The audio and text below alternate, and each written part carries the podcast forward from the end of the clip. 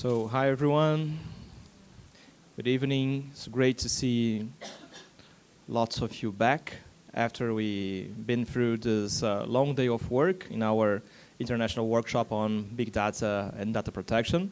For those who are coming from outside the strange world of our, our seminar, welcome as well to, to the ITS. So this is part of our Varanda series. Uh, is balcony in Portuguese. As you probably can see, we're not in the veranda, we're not in the balcony because of the weather today. Uh, it's quite unfortunate, but I will definitely can compensate that with a very good and a very interesting conversation that we are going to, to have with um, Professor David Stewart uh, in this in this evening. So just for for quick introductions, Professor David Stewart is a professor at Georgetown uh, Law School and is responsible for the principles on data protection from the Organization of the American States and is going to present a little bit about the about the principles and then engage in a discussion around privacy and data protection. So um, professors are going to speak for 20, 25 minutes and right after that we open up for questions and comments from the audience. So let's make it an informal conversation. And we have drinks, we have food. So we would advise you to get a food and get some drinks, and while we get the conversation going. Okay. So, with further belongings, let me pass the mic to Professor David Stewart. It's a pleasure to have you here in the ITS. So, thanks for that. Thank you very much, and it's a great pleasure to be here. Thank you, everybody, for coming. Um, I thought what uh, I would do uh, is share with you first some um, uh, comments on the Inter American Juridical Committee, um, because it's probably not a well known institution, but it is a, a, unique one, and it offers some um, special opportunities for those of us who are interested in the uh, development and harmonization, certainly the promotion of international law. Uh, and um, I'd, I'd, like to spend just a few minutes uh, acquainting you with the structure and the, the nature of the, of the committee. And, and uh, then I want to turn to uh, the draft principles on, uh, well, they're no longer draft, they are the OAS principles on data protection and privacy. Uh, and then um, I would like to hear your questions and comments. Uh, we have, we're passing around some copies. I'm afraid we don't have enough of the, um, of the volume, the printed uh, copies for everyone, but I hope you will take a moment to look at them if you haven't already done so. Uh, and I'd be very pleased if at the end uh, we do have some questions and, and comments because it's uh, much more entertaining, at least for me, to hear what you have to say than to, to talk at you so to begin, uh, the, um, uh, the Inter-American Juridical Committee is the legal consultative body of the OAS, the Organization of American States. Um, it focuses primarily on issues of, of international law. Uh, it's a century old. In fact, it goes back well before the founding of the OAS itself uh, but is today uh, rooted in the charter of the organization. So we actually have a, a formal mandate uh, and, and have a, a, place in the structure of the OAS itself. We're only 11 members. Uh, we, uh, uh, as a legal consultative body, we have a, a, function somewhat similar to the International Law Commission in the UN, um, but, but we are much smaller, and we have a a very different mandate in the sense that the International Law Commission takes on very large and complicated topics of international law and offer, often study them, drafting articles or drafting texts um, on some occasions for over a decade or even two or more than 25 years. Uh, we tend to operate much more quickly and often produce things within a year or two, um, even though we are smaller.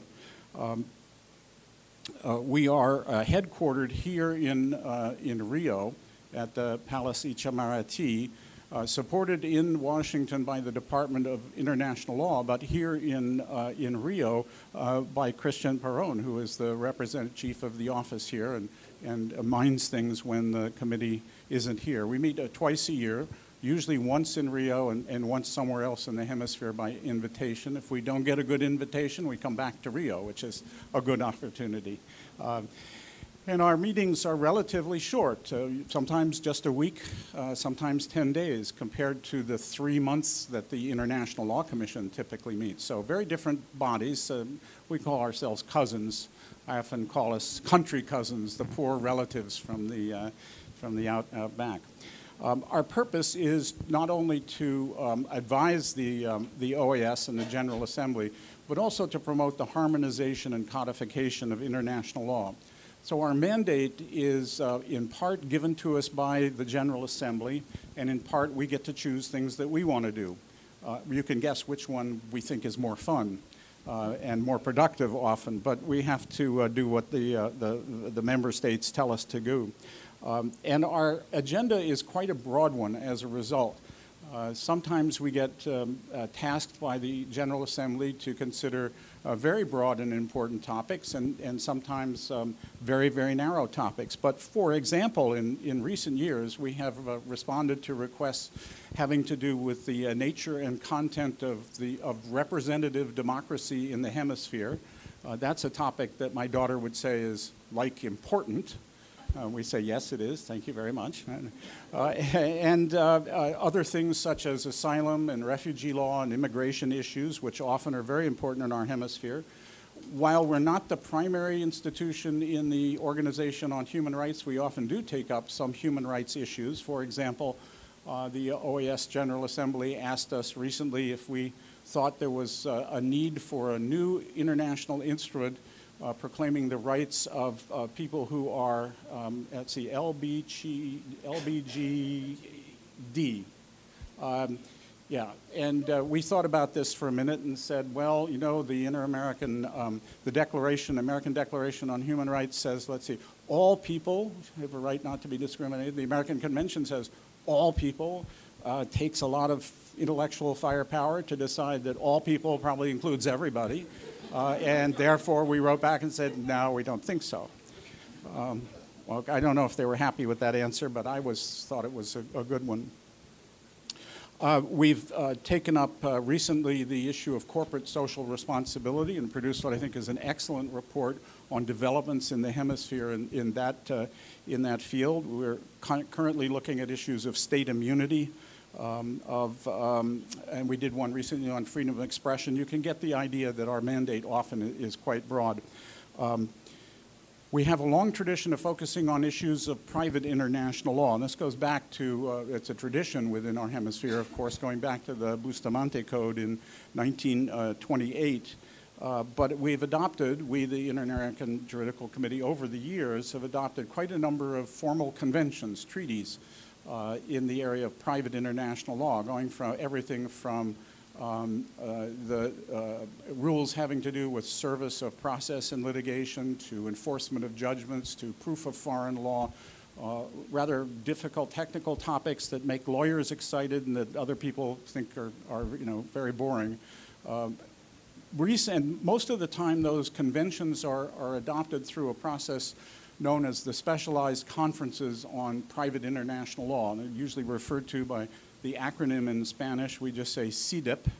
Um, I couldn't tell you uh, uh, the full Spanish title, Christian can, but anyway, CIDIPs. Good. So these are formal diplomatic conferences in which all the member states get together and they decide on the text of a treaty. Over the course of history, it's been somewhere close to 30 such treaties. Uh, very important. But recently, the, uh, the attraction of, uh, uh, of states to join formal treaties has, uh, has uh, subsided. It's, they're not, um, it seems, very interested now in, in adopting formal treaties. Many of the treaties that were adopted a few years ago have attracted very few member states. As a result, um, it, there are other factors as well we've tended to move to what we call soft law instruments, such as statements of principle, model laws, guidelines, and other things which don't require affirmative action approval by the states, but are offered for their endorsement and exception and, and implementation. And so, by way of uh, illustration, uh, we recently did a, uh, a very important topic, uh, model law on secured transactions in our hemisphere.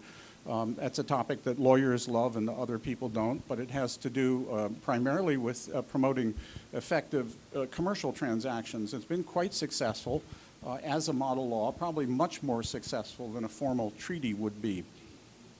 We recently did uh, a model law on uh, the um, rules of incorporating what we call small and, and micro businesses and corporations in order to facilitate um, the rules that have to do with uh, businesses forming corporations, limited liability, getting uh, government approval, and so on. Uh, we did a, recently did a, uh, a, model law on the protection of cultural property in times of armed conflict, um, and, and a few other things. And these model laws, these soft law instruments, are, are can be done more quickly uh, and often have more um, effect in practice than the formal treaties. So there's been a, a, shift in the, in the approach. And I give all of this to you by way of background uh, because the topic we're going to talk about uh, is, in fact, a, such a soft law instrument. It's the set of principles of guidance, of legislative guidance in the area of data protection and um, uh, um, privacy. And uh, it was uh, done in that form precisely because uh, we didn't think that uh, it was a good time, a good opportunity to try to address these issues in the formal sense of a treaty, uh, and that treaty would be very difficult to negotiate and might not attract a lot of states. So there's a, a purpose there. Uh, the only other thing I, I want to, uh, two other things I want to say about the committee is that we do coordinate our our work uh, gently, and we consult with other bodies in the world that work on private international law, such as the UN Commission on International Trade Law, uh, the Hague Conference on uh, Private International Law, um, an institution called UNIDROIT in Rome that focuses primarily on uh, commercial and financial law. Uh, and some others uh, within um, the International Law Commission to an extent, but also with bodies within the European Union and the um, African Union. We consult with them uh, on a yearly basis. Uh, and the idea is economy of purpose. We don't want to duplicate things that are being done in, in, other, uh, in other fora around the world. It turns out that private international law is actually a very big field, and there are lot, there's lots of activities. And it is important for us to focus on it, I think, because it has to do primarily with issues of uh, economic development and promotion of the rule of law most of the time international lawyers think of the very big issues of war and peace, of the United Nations, of, of the use of force, um, uh, rules of jurisdiction in international uh, uh, disputes, about the World Court, and so on. Our mandate, as you'll see from the examples that I gave you, uh, is quite different. We tend to focus on issues that are of practical importance and, if resolved, are of a practical benefit to the citizens in our hemisphere that help to promote the rule of law and economic development in our countries. Uh, so we don't spend 25 years thinking about uh, articles of a treaty on state responsibility, but rather how can we help the small and micro businesses uh, become incorporated effectively because we think that's, um, that's important. Well, that's all by way of background to, uh, uh, to introduce you to the, to the Inter, Inter-American uh, Juridical Committee. I'll just uh, spend uh, just a few minutes, a few, a few more minutes talking about our, our future uh, agenda, and then I want to turn tur- to the question of um, that I think you, we came to discuss, which is privacy and data protection. Uh, this year, uh, uh, we adopted a report on border integration zones, uh, which is an important issue. But on the docket for um, future consideration um, uh, is, a, is a product that, again, only a, a lawyer could, uh, could really enjoy. Maybe some of you will. Electronic warehouse receipts. Uh, and, and, it sounds very exotic, but let me give you an example. Uh, it may not be true so much here in, in Brazil, but I say to, to my colleagues in Washington, if you go out to buy uh, um, some fruit or some flowers at the local shop, uh, where do you think they come from? And usually the answer, it takes a little um, in, uh, coaching, but the answer is, well, they came from somewhere in Central or, or South America on the plane overnight. And in many cases, they were uh, grown by, on, a, on a rather small farm by a rather small um, operation, a few people. Uh, and they were collected and taken down to a, a, a, collection point, a warehouse or something else, and bundled with some other uh, uh, products, and then they were taken to another point, and eventually uh, sequence. They're put in one of those big containers and put on the airplane and overnight to Miami or to New York, and then they're distributed again. Uh, and that's very good, and it's very nice, and we get fresh flowers and fresh food.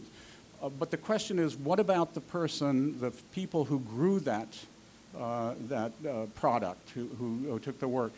When do they get their money? Do they get it when they, um, thank you very much, when they turn the flowers in? Well, probably not, uh, because they have to wait for the purchaser uh, to, to buy the product, and then the money comes flowing back down the chain. And, and lawyers call this then it's a, it's a transaction. It would be uh, in the form of, a, of a, a, warehouse, a bailment. You give it to the warehouse owner, and then he passes it along, and you get a piece of paper that says, yes, you gave me the flowers, and you have an interest eventually in getting the money. This isn't very good for the, for the, uh, the, the farmer, the grower. If, on the other hand, you had a standardized system of warehouse receipts uh, that all the warehouses used, and it was electronic. It went through the computers, and it was what the lawyers call negotiable. That is, it evidenced a secured interest in the, in the funds, and the farmer could give in the product, get back in the truck, go to the bank, and say, in, in exchange for this uh, note, this secured interest, this electronic warehouse receipt, I want some money, and the bank would say, okay, that's a valid, uh, that's a valid document. Here's money. You will buy some more seeds or, or whatever you need. That might actually be productive. It sounds very simple. Um, it's actually a very complex problem because the system in different countries works entirely differently. Uh, this is the case in the United States. We've been trying to sort this out for over a century in the United States and still working on it. The World Bank has projects of this uh, sort in Africa and, and around, and we thought perhaps in the area of agricultural products in our hemisphere there would be an area of uh, progress to be made. Um, so we've done about a year's work on that, and we have to stand back and say this is actually harder than it sounds. We thought this would be an easy one uh, and it turns out to be more difficult. So we have to stop and think it through uh, and, and sort it out. It has to do with the technicalities of, um, of warehousing law, of, of uh, growers' bailments, and, and, so on, and it's going to take some reform. Uh, we'll continue to do that. I think that's an important topic, but it, it illustrates the kind of thing that we're interested in. Uh, we're also working on um, uh, an issue of, um, of human rights um, which uh, involves the uh, status of human rights treaties in domestic law, and in particular, uh, what effect is given in our hemisphere, in the Inter American human rights system, to the decisions of human rights courts and bodies. If you have a decision from the court in San Jose, what status does that have in the Brazilian courts, for example? There have been some very recent developments in this. For example, the Mexican judicial system has decreed that decisions of the court in San Jose are effective Mexican law at all courts of the Mex- all levels of the Mexican court system. This is rather revolutionary. Um, it would get uh, the folks in, in the United States Congress rather excited if we, if we raised this question with them. But again, it has some real possibility for benefits in the system. Well, that's just a, a few of the topics that we're looking for uh, forward to. Let me turn now to the, to the question of data protection, and then I want to uh, uh, open it up for, for discussion. For those of you who heard my earlier intervention um, on this question, um, I uh, made the point that um, our uh, legislative guide, which contains principles on data protection and privacy and a set of suggestive um, uh, uh, policy considerations for people who are thinking about adopting these principles or adopting a law based on the principles. That this is a very particular document adopted for a very particular uh, uh, circumstance. It is not intended to be the complete manual on data protection or privacy. It's not intended to be a model law. It's intended it's not intended, for example, for the Brazilian legislature or for any other country in the hemisphere that has already given a lot of thought to how to handle questions of data protection and privacy in the hemisphere. We recognized, looking at this problem, that there were different levels of uh, consideration, different levels of sophistication within the various countries in the OAS. Some are quite advanced, have been talking about and considering this problem for many years and some have done very little, if anything. It's that second group that we were addressing. Uh, and we thought, how could we make a, the most effective contribution? And the model is to think about a legislator or a, an assistant to a legislator in a, in a parliament, in a, in a Congress, in the legislature, who really knows very little about the issues that many of you are quite sophisticated in. I know it's shocking to think that legislators don't know what we know, uh, that, but that, that's certainly been my experience um, in our own government. And we thought, how could we help? And we thought the best thing that we could do, and actually we were asked to do this by the General Assembly of the OAS, is to write a very simple, straightforward um, set of guidelines for the person who knows relatively little, saying, as you consider these issues, here are some things to think about. Uh, we didn't provide a model law. The OAS General Assembly had suggested that we do this through a model law. And we thought about that and said, well, a model law isn't going to have any effect on Brazil or Mexico or any of the countries that have already thought about it. They have a statute. It's going to be irrelevant. And for the, those countries that haven't gotten one, they're probably not going to be particularly attracted just to take it off the shelf. They're going to want to think about it. So we said thank you to the General Assembly. Uh, on, on consideration, we think a set of principles that is fairly general, fairly simple, but highlights the most important issues. That's probably going to have the most effect. Um, I, I, think that will be true. We don't know yet exactly what effect they will have. But in any event, that's the, the nature of the instrument. It's not intended to be the complete treatise on privacy. It's not intended to answer all of the issues. Uh, it's not intended to accommodate all the differences in, in our hemisphere. It's intended at a level of generality to get people started on the right foot, on the right way to think about these things and leave them the room to make their own choices as appropriate to their domestic systems.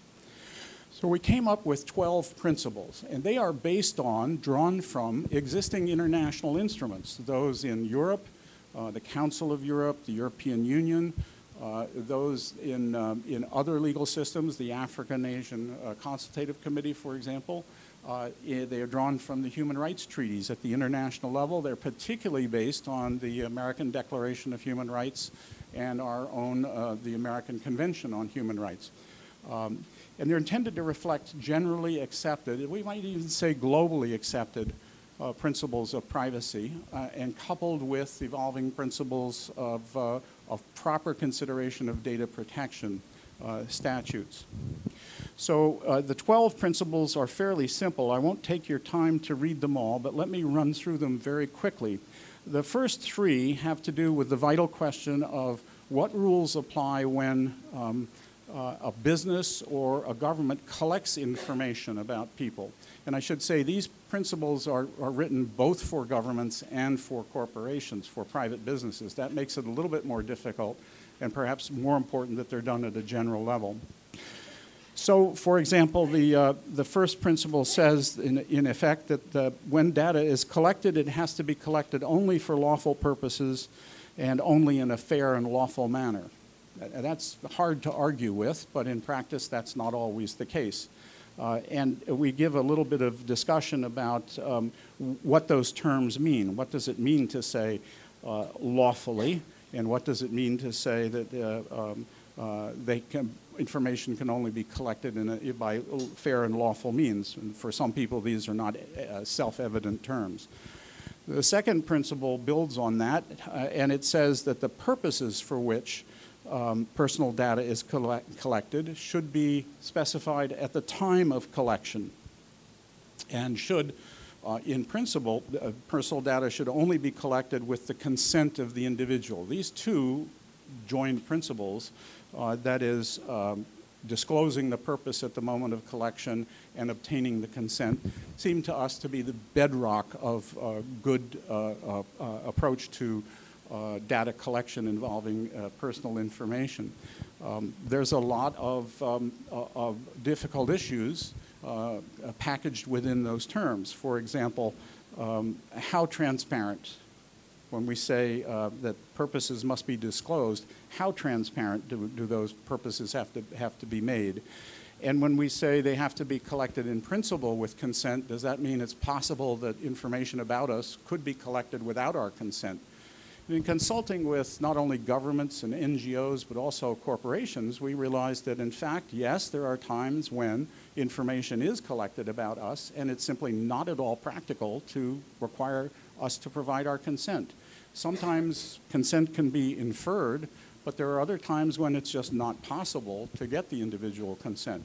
This rather surprised me as I, as I talked to people who are engaged in this, but I became convinced, uh, as others have, that it's uh, necessary to use a rule of reason.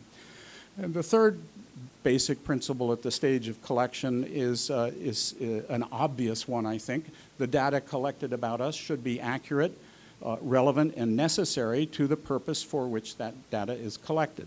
Uh, that seems to be a bedrock principle that is recognized in all appropriate uh, sets of, uh, of, of, principles and guidance.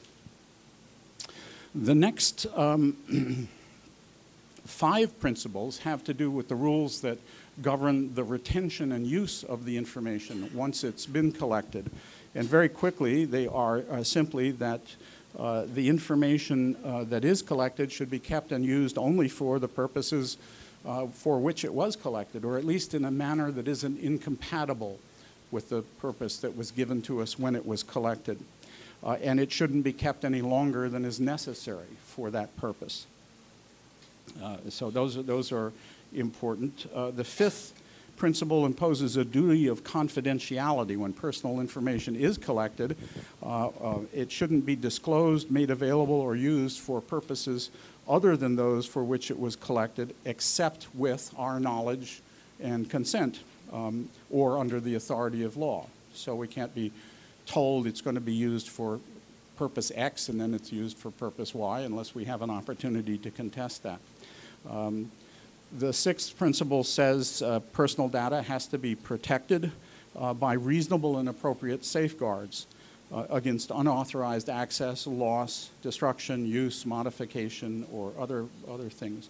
Here we had a separate paragraph on the growing problem of data breaches when uh, the data collector, data processor, uh, has uh, its uh, storage facility, the storage mechanisms um, hacked, and suddenly you find out, as often is now the case, that uh, a store's computers have been hacked and our personal information has been stolen in effect, uh, they have to tell us that, and there has to be legal mechanisms for, for trying to contain the, the damage.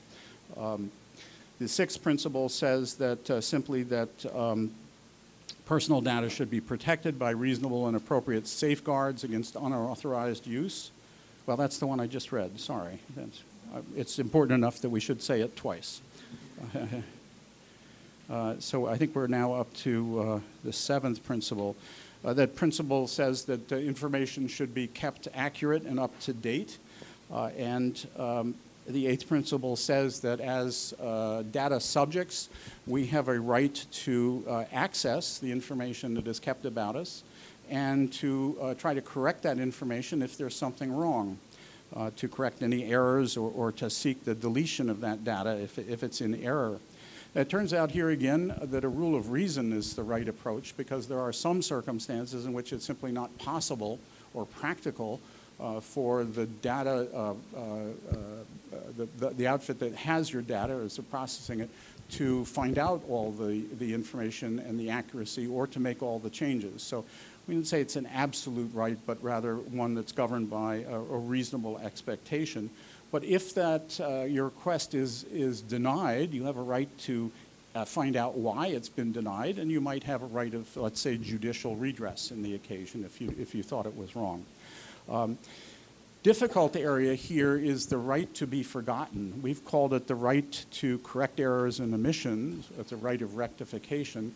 Uh, not everybody agrees with the current formulation in the, in the European context about the right to be forgotten. We had to look at this um, from a hemispheric point of view, and there are substantial differences in the various approaches in our countries within the hemisphere. We have uh, quite a number of countries, and they have different approaches to this. Some have a right of habeas data, some have a right to be forgotten, a right to uh, eliminate data if you don't like it, uh, uh as in the case of, uh, let's say, the Google Spain uh, decision, but others do not. So we had to note that issue, but, but we didn't have a, a requirement on it so those that set of uh, principles cover the retention and, and, use and correction of data. The ninth principle talks in particular about um, a category of data called sensitive personal data. Um, and this, are, are, this is information which, because of the context in which it's gathered and the context in which it might be used or disclosed, uh, presents specific problems. And it turns out sensitive personal data, what might be about um, our sexual preferences, our political preferences, our religious preferences. It might, this varies from system to system. What's sensitive in one system might be utterly uh, non-controversial, non-dangerous in another system. So we, we made the point that says whoever is looking at this, adopting the law, has to take into account the context in which this comes. You can't tell everybody exactly what's sensitive in what circumstances, but that's for the authorities to consider. So those are nine operative principles. Now the tenth one is vitally important. We're almost finished. Uh, we call this accountability. Data controllers should adopt and implement appropriate procedures to demonstrate their accountability for compliance with these principles. What do we mean by that? Well, the data controller is the whoever has control of the data. It could be a business, it could be a government. Um, we were really addressing the private side of the house because uh, there are, are, some other rules for governmental entities, but the, but the principle should apply to both. And in the case of, um, of data controllers that are private, uh, this principle reflects the idea that they have an independent responsibility. They must assume responsibility for giving effect to these principles. It's not simply the role of the government to say, you must do this we think it's more effective to put the onus on the, the company, the processor, and so on, and say, you have an affirmative obligation uh, to do whatever is necessary to show that you're going to comply with this. You have to have some kind of compliance program, for example, to, to, to show that you are, in fact, accountable. We talk a little bit about the notion of privacy by design uh, and about sharing data with other, other parties. But I think this is a fundamental aspect of our approach, saying that uh, it's not simply a matter for the government, it's a matter for the institution, the, the private entity as well. The 11th principle is also important, and that talks about uh, transborder flow of data and accountability. This is one of the most controversial areas, uh, precisely because our countries, not only in our hemisphere, but uh, uh, if you look across the oceans to Europe and, and to Asia, we have different rules. Uh, and um, uh, as we all know from, from um, uh, reading the newspapers and from the Schrems case, there are often different approaches. And uh, uh, uh the question comes up well, if you have data in one country and you're sending it to another, uh, does the, do the rules, the responsibilities of the sending country or the receiving country apply? What we said here was you have to take into account two things one, protection of data, and two, the individual's right to free flow of information, and three, our general interest in trade, development, a rule of law, but economic, uh, economic development. And uh, if you cut off the flow of data, you are inevitably cutting off uh, the engine of economic development in many cases. We don't take a firm position on how this is to be resolved, but we were essentially saying to the legislators, think hard about this issue because it has implications beyond the question of uh, the, the simple question of data. I can go more into that, that uh, principle if you, if you like, but it's an important one. Uh, so we talk about data flows and um, national restrictions having to do with uh, differing levels of protection uh, and prospects for international cooperation uh, in, in that area. This is probably the most difficult area of all uh, given the current state of, of, of play. The final um, and 12th principle is fairly easy. There are cases in which governments have to make exceptions to these rules. They might be national security, they might be law enforcement, there could be other things. We don't purport to um, uh, validate any particular form of exception, but what we did say was if you're going to make, uh, if the national authorities are going to make exceptions for reasons relating, for example, to national sovereignty, internal or external security, the fight against criminality, regulatory compliance, or other public order policies, they have to make those exceptions known to the public. And that seems to be the best way to uh, hold the governments accountable, to let people know what's going on, and to have a debate in a, in a formal democratic uh, system. So those are the 12 principles. Uh, they have yet to be adopted by the General Assembly, not because the General Assembly uh, doesn't like them, I hope, but rather that the last time it met, it was focused on other things and didn't consider them. So we hope that uh, uh, perhaps in the next year we'll have them formally adopted. Meanwhile, we didn't wait. We have great respect for the General Assembly, but we went ahead and published them. You have the book. Uh, and uh, we hope that they um, get circulation uh, and that they become part of the dialogue uh, because, again, that's the purpose of them to try to give a hemispheric approach. And, and the final thing I want to say is this is a, naturally uh, at a level that uh, addresses issues that are, are common to, we think are common to all our countries, a level above the details that, in which they differ. And, and specifically for those um, uh, legislative bodies uh, uh, or, or uh, advocacy groups that are trying to get that discussion go- going on a proper basis in a given country, we hope they're helpful.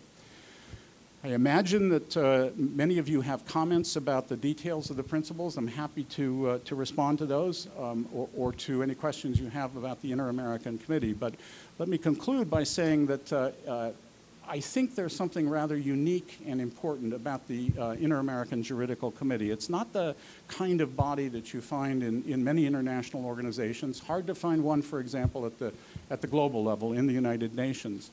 It has the potential to make very important and concrete uh, contributions to legal developments in our hemisphere. That's at least what we like to think.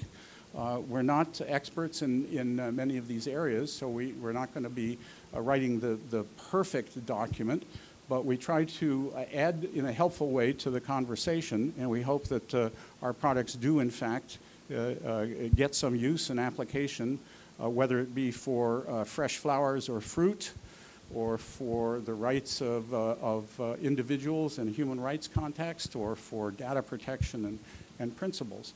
So the advertisement at the end of this discussion is simply that if you think there might be a role that uh, you think the committee might play, Christian is the guy to go to and to say, would it be possible for the committee to think about that? We like to address new and interesting issues uh, and to see if we can play a positive role. So thank you very much for, for listening to this, and I would be happy to take any questions that you have.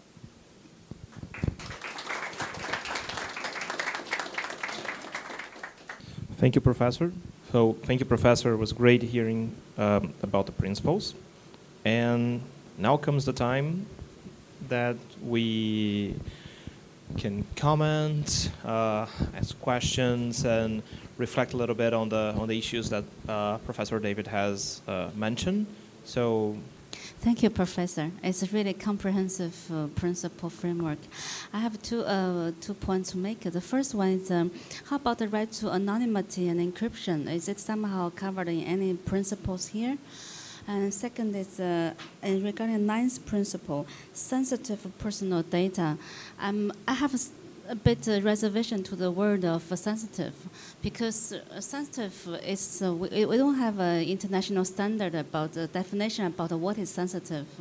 So i'm um, i'm not sure if uh, sensitive can be in, interpreted differently in different uh, cultural context.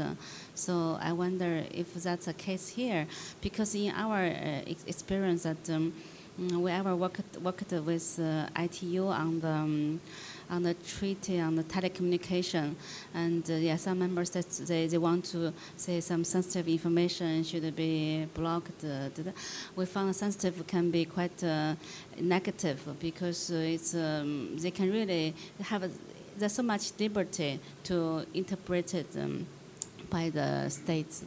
Should we take a second question or? Just a quick question, uh, just to compare what you were saying this morning and what you are saying now. You were saying this morning that when it comes to privacy, coming to a consensus on what uh, that means and implies in terms of protection was quite difficult at the international level. And now you are telling us that we have a global consensus of key definitions and principles. So I was just. If I use this one, I'll sound like you. Yeah. On the question of, um, of encryption Anonymity. Sorry? Anonymity and, and, uh, and encryption. Uh, we did mention anonymization, but, but not in any detail.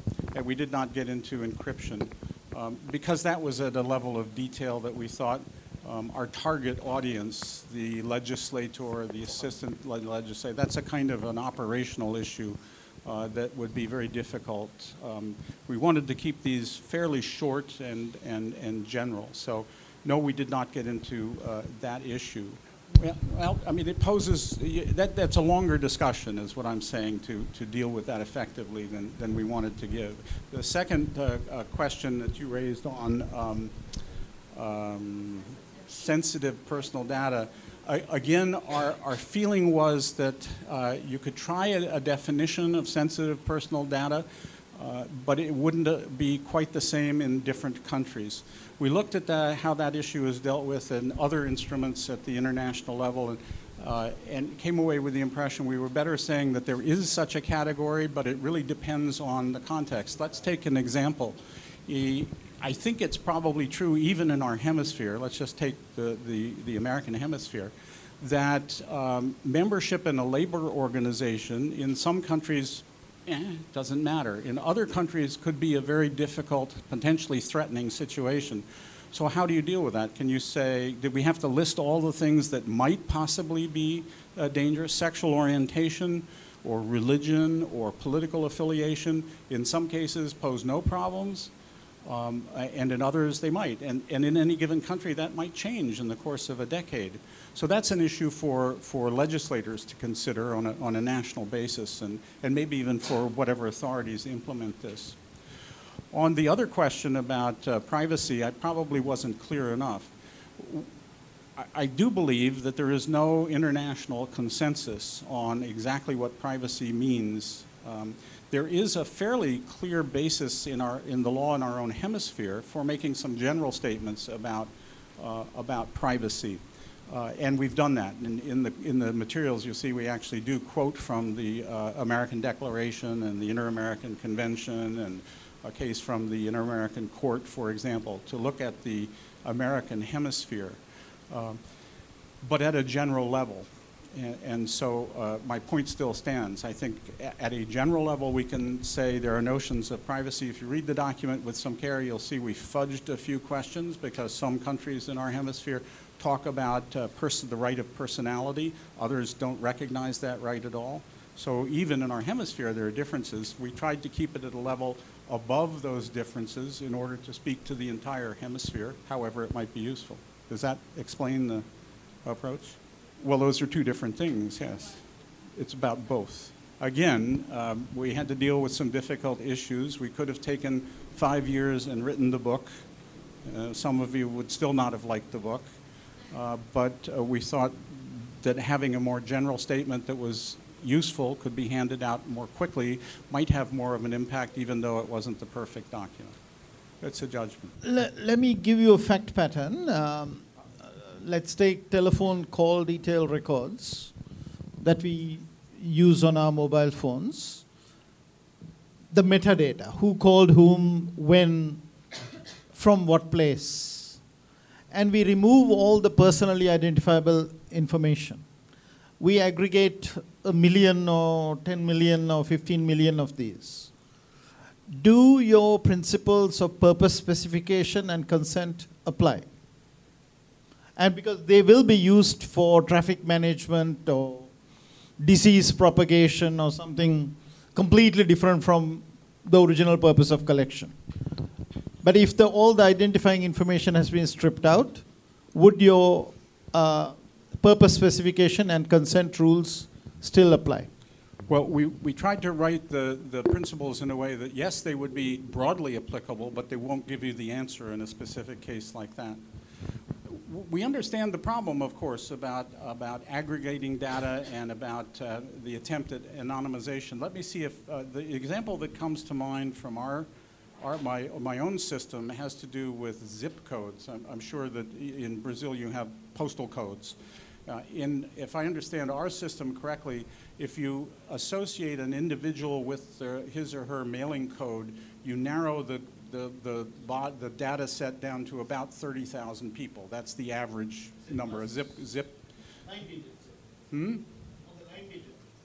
On the, uh, well, I think we're just dealing with the five, yeah. If you go to the nine, it's much smaller. If you then add in uh, the gender, male or female, you drop it to something like 90 people. If you then add in birth date, you're almost there. And then you can add in uh, any other identifying information.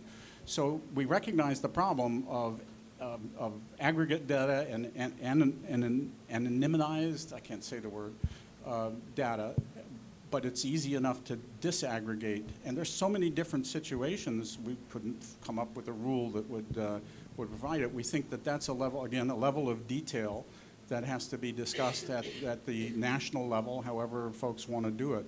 We're not in a position to prescribe exactly what happens, um, uh, but uh, the principles would be applicable in general, yeah.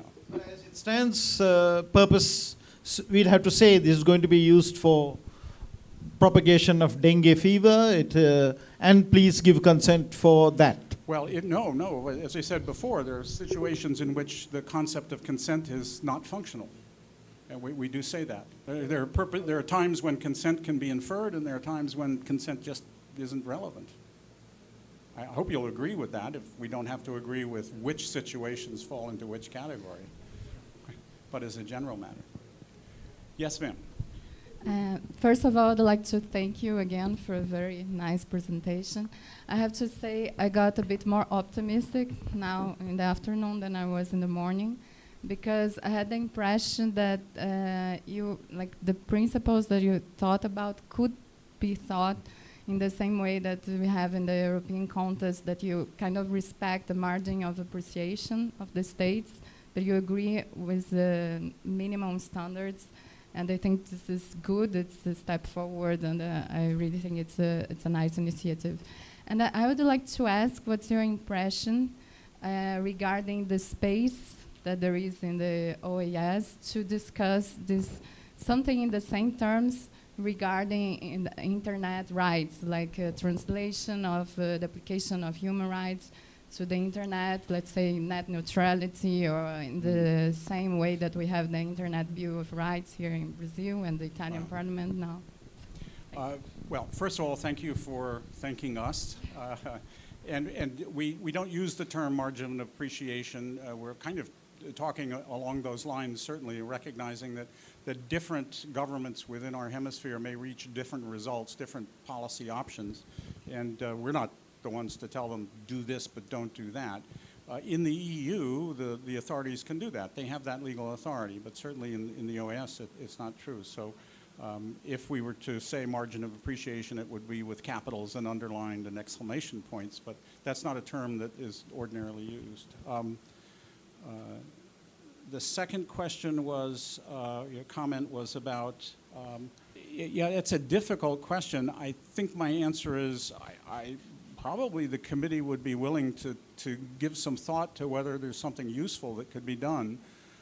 I don't have a strong feeling because I don't understand the issues well enough at this point to know whether it's, it's worth taking up the time, but it's certainly something that we could think about.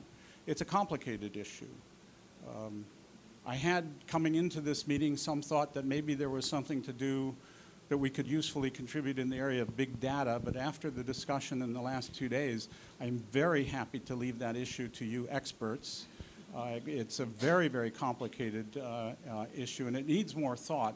I, my own vote would be uh, our particular 11-member group probably at this point doesn't have much to contribute in, in the discussion as I've understood it. It's much more technical. Um, so we, have, uh, we, we do try to make a decision about what we can do usefully and, and what ought to be left to other bodies. For example, in the area of human rights, we often say that's really something for the human rights specialists, not for us. Firstly, good evening. Well, uh, my question comes from a personal experience I've just had. Um, today, in Brazil, we are having a, a huge controversy with regards to international cooperation between Brazil and the US. Uh, specifically the case of Facebook and Google. Uh, if a criminal judge today wants to have access to the, the transcripts and the records of the conversations, the private conversations in Facebook or in emails, uh, he can require Facebook uh, or Google to send those information, but Google or, and Facebook are refusing to give that information to a Brazilian judge, and they raise uh, in their defense the argument that they have to obey to the uh, MLAT. I don't know if that's the name in Yes, English. that's right. Um, the, the, the convention between Brazil and U, the U.S. Yeah. that should uh, that the procedure should be a regulatory issue letter, regulatory a- letter. So I really would like to hear your opinion about that, and if uh, this is the right procedure, or if maybe Brazil uh, could uh, really enforce uh, this measure and really get the access to get access to this Okay. information. So th- this is a case involving a Brazilian judge that is trying to require the information to come from the U.S., or is it a U.S. judge requiring? No, uh, just a, a Brazilian uh, judge wants to get uh, access to an informa- to a transcript uh, between uh, of a conversation between two Brazilians, and the the Facebook says that he can't give this information because this information is not in Brazil. This information is Yeah, hosted okay. ab- outside Brazil. Yeah, yeah. We uh, actually talked about this, this case, um, or, or one related to it, uh, earlier in today, the Microsoft case, which is pending now in, in the appellate court in New York. And it's somewhat the same. Uh, it's a case involving a, a, a U.S. government uh, search warrant, criminal search warrant, issued to Microsoft, which is in the United States, for email data which is on a server in Dublin, Ireland. And the government says because Microsoft is in the United States, we can force it to give uh, that information, even cough it up, because they can access it from the United States. The Irish don't need to do anything. And Microsoft says you can't do that because your search warrant doesn't apply extraterritorially. Uh, and at one point they were talking about the MLAT. I'm not sure that it's still an active issue. Mutual legal assistance treaties are designed to overcome exactly these problems. They are mutually agreed mechanisms by which the law enforcement authorities in one country can make requests of the law enforcement authorities of another country in order to get evidence in a criminal proceeding in a way that's admissible in court. Each of our systems has different rules on evidence that can be and how evidence is given in court. Uh, so the MLAT is a mechanism for saying, I need this information from you in this certain form with this affidavit and so on. So they're, they're designed precisely to overcome these kinds of issues. The problem is they are direct between law enforcement authorities. They don't go before a judge. So that's part of the, of the dispute. Uh, my own feeling is um, that in, in this case, the MLAT would be the better way to go uh, because it is the agreed mechanism, and, and they're designed to give the authorities in each country an option to say, no, we can't do that under our law, uh, or we won't for these reasons. But we find a, a- real problem uh, regarding the MLAT because the procedure they, they give us takes too long. And in a criminal investigation, you just can't wait all the time that. Yeah. So This issue has already also come up in, um, in the uh, Microsoft case. I, I used to negotiate MLATs in, in one point, and that one of the very reasons for them is to get information quickly. It's quite possible to provide the information quickly if, if you want to do it.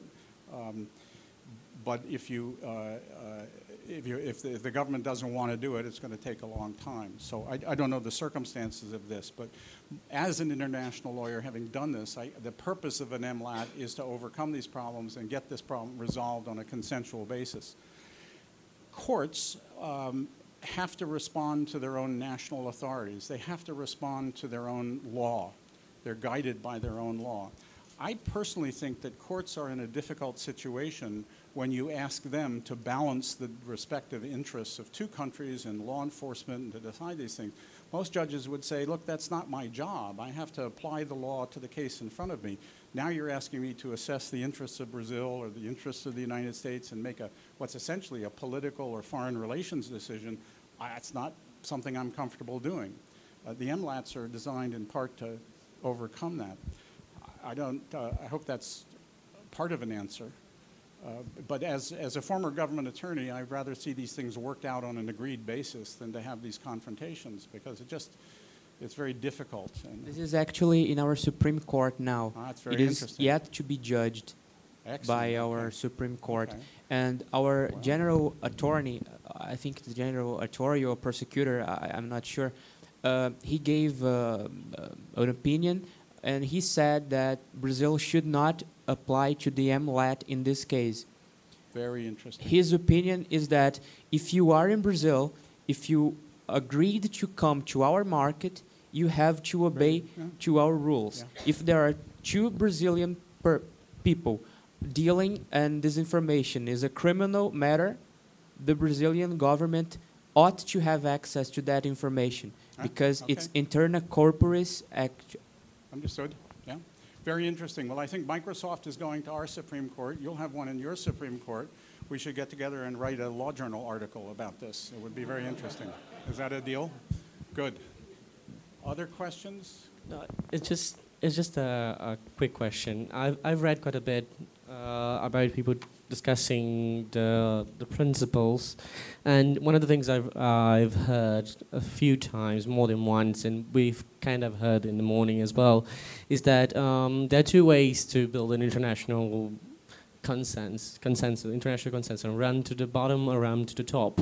And some people consider this um, principles are run to the bottom, and I, I disagree with them. I think there is a, a, a basis in order for for each country to build on. But I want to know what would be your answer to this.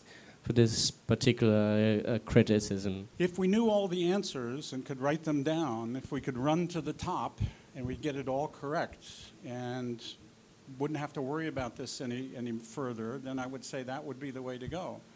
But I don't know where the top is, and I don't know anybody who knows where the top is right now. So, yes, these are done at a, at a much lower level, in part because that's where we think we can make the contribution. Uh, and our, again, our target audience is not those people that have been arguing about how their laws should be um, accommodate all these interests for several years. They don't need our help. It's the ones that have yet to really address it, where we thought, good idea to get the basic principles, starting point for them, and say, pay attention to these principles, and then you can move on up the hill. Um, we'll see if that's the right judgment. I, I, uh, th- this is a technically difficult area, and it evolves every day. Uh, and so anyone who says they have all the right answers or, or can, in fact, give us the definition of big data, terrific.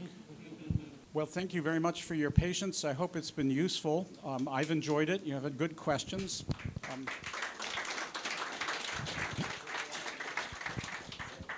Professor, thanks for that. It was uh, incredible to, to have this opportunity to, to debate with you uh, about the principles and to reflect a little bit about data protection and privacy. Um, let me just give you some additional information. So we have three publications that we wanted to, if you don't have it already, uh, that you can get here.